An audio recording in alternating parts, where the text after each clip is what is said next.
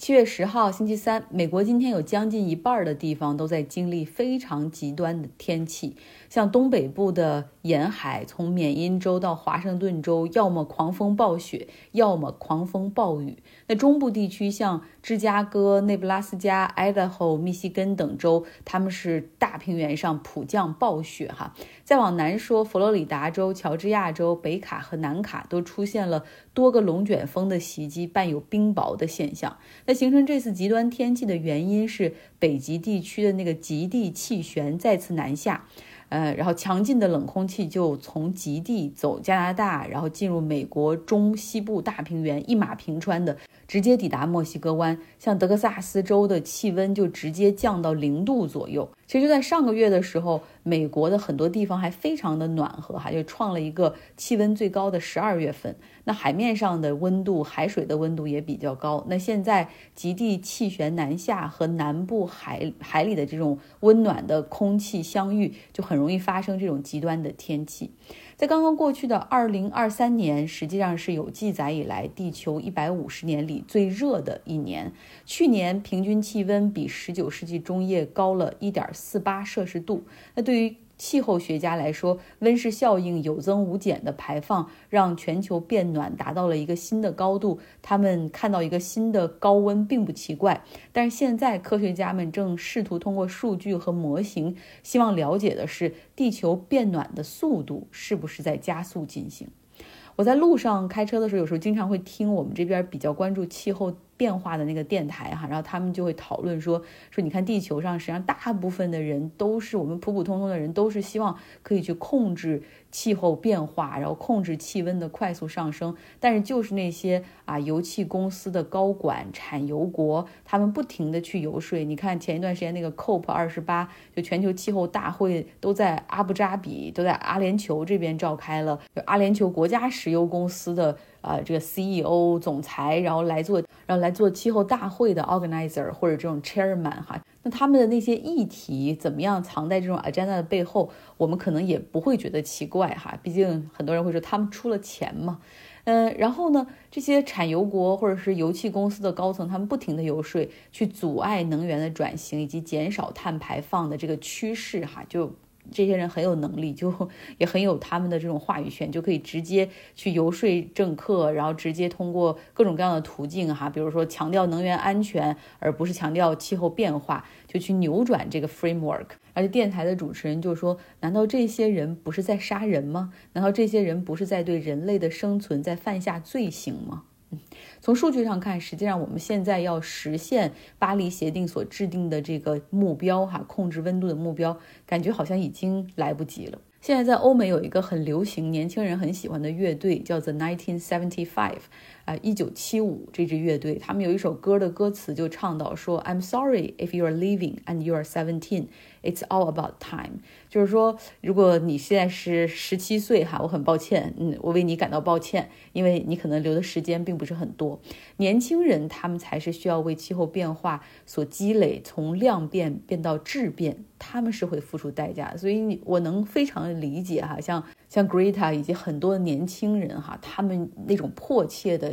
呼吁一定要 take action 哈，采取行动，不要再开会或者是观看那些口号了。其实我们每个人哈，因为自己的经历、知识结构、利益出发点或者价值观的不同，我们看待很多事情会有不同的角度，然后对于很多事情几乎都存在分歧和争论哈。气候变化如此，我刚才讲那些，估计很多人就翻个白眼儿。呃，接下来要讲的很多内容，你可能也会觉得有分歧哈。呃，韩国昨天他们的国会通过了一项立法，在二零二七年开始将禁止与食用狗肉相关的饲养、繁殖、屠宰、加工、销售所有的活动，如果违法的人哈，最高会被判处三年的刑期。那为什么是二零二七年生效，而不是现在就生效？这个立法是全票通过哈，那是因为给三年的缓冲期，是想让这些产业链上的农户啊、饭馆啊、加工行业给他们一个时间，逐步的去转型。法律呢不会禁止吃狗肉的这个行为，但是希望切断产业链的供应，然后呢，这个传统的饮食习惯可以在韩国得到改变。那现在在韩国实际上已经好像没有很多年轻人吃狗肉哈，因为大家都把狗当成宠物、当成朋友、当成伙伴，更多的是一些中老年人还认为这个狗肉哈、啊、炖狗肉是什么美味佳肴。那我们现在来看看他们的观点，他们是坚决反对这项立法，因为认为说这是韩国文化的一部分哈、啊，就是他们传统的食物啊。他们说狗肉这个吃的狗肉不是家养的宠物的那种狗，而是专门饲养的肉狗，那就和牛羊鸡鸭一样哈。如果你觉得吃狗肉残忍，那你为什么还要吃其他肉呢？然后他们的理理由就是，要么你变成素食主义者，你什么肉都别吃，否则你没有权干涉我们的自由。然后另外呢，还有一些反对声音来自产业链上的那些获益者哈，现在的获益者就是韩国大概现在有一千六百家的狗肉餐厅，还有一千一百五十家的狗肉饲养场，他们是坚决反对立法的。他们认为说，应该这个是市场的行为，应该由市场来投票。反正吃的人是越来越少，这是趋势哈。那生意越来越不好做，这会有一个优胜劣汰，很多人干不下去就自动会转行的过程。那为什么政府要一到下禁令，直接把别人的饭碗给砸了？那你怎么不去禁牛肉呢？呃，政府必须给予赔偿，这是他们的观点。那支持这个立法的队伍中，当然有很多很多人，其中也包括现任的韩国总统夫妇，他们两个人很喜欢狗，总共养了六条狗哈。尤其是韩国的第一夫人，她是极力呼吁结束吃狗肉的这个习惯哈，因为她觉得这是非常非常落后的。所以两边的声音你都可以听到哈，你可能会有不同的观点，你你站哪一边，其实也是构成了你之所以是你的一个点哈，一个部分。那我们再来看看其他的另外一个新闻哈，也是非常有分歧的。呃，这是发生在 Berkeley 啊，伯克利这个城市。伯克利城市有一个非常著名的公园叫 People's Park 人民公园，它就在加州伯克利大学校园的南部，这属于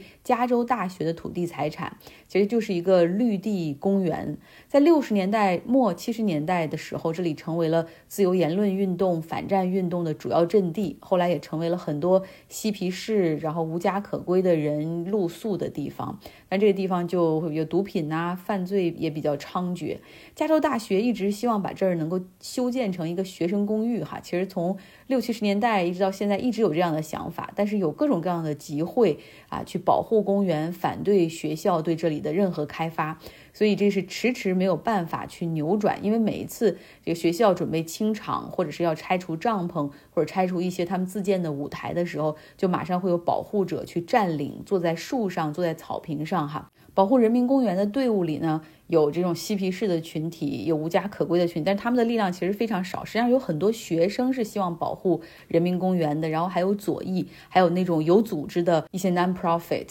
然后他们的理由就是说，这个人民公园 People's Park 是个非常有意义的地方哈，所以他们经常就是喊的口号就是 Whose Park People's Park 啊，谁的公园？人民的公园，所以应该让它继续存在。呃，志愿者们其实还有一些公益组织，他们过去一直在帮助维护这个人民公园的一些运转维护，然后包括上面无家可归的人，给他们提供食物、帐篷、衣服等等，每天都去啊，就是他们每天都给他们发食物。呃，那当然学校也有它的道理哈，学校想把这个地方啊、呃、建成住宅，呃，因为学生的社区，首先你需要一个安全的治安，有很多。比如想报考伯克利的学生，一来到这个城市，一看到那个地方就觉得好危险，不想去住。然后另外呢，这个学生公寓也很紧缺，那学生公寓的紧缺已经导致伯克利没有办法扩大招生。呃，之前有一年他已经把录取通知书都发出去了，但是后来又被城市还有一些居民起诉，就是你如果建不够多少的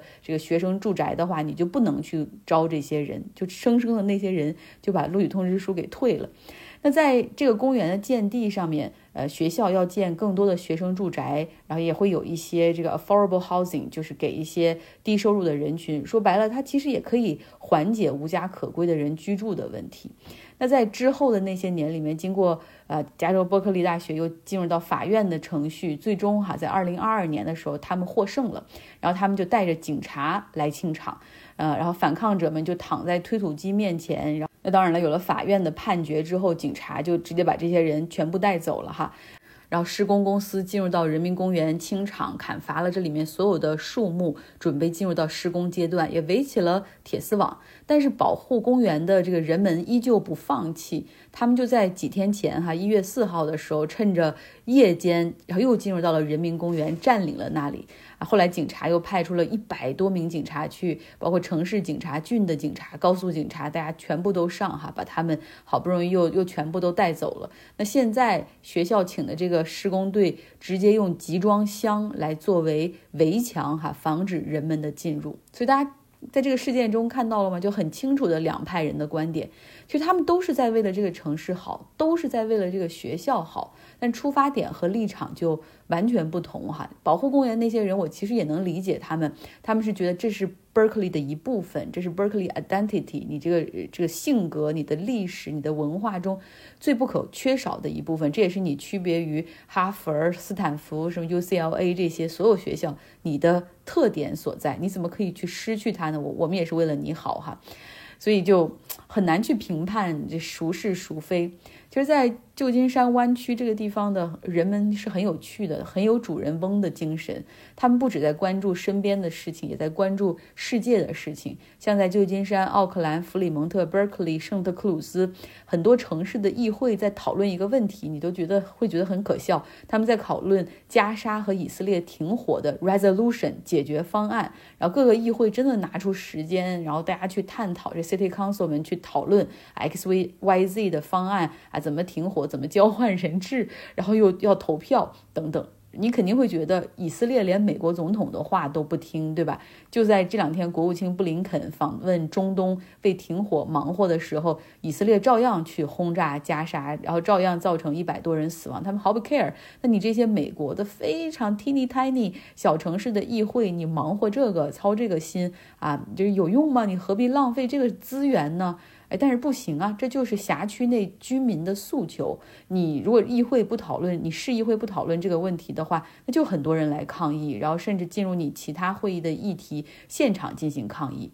所以就是很多人实际上都不只在关注自己生活的一亩三分地，其实有很多很多人都在积极的关注着这个世界上甚至很远然后很多的事情。因为大家都不希望去做时代的麻木的同谋，也不希望做汉娜·阿伦特笔下所说的那种平庸之恶，对不对？好了，这就是今天的节目，讲的好像有点散，我发现我特别适合写散文而不是做新闻。嗯，希望你有个愉快的周三。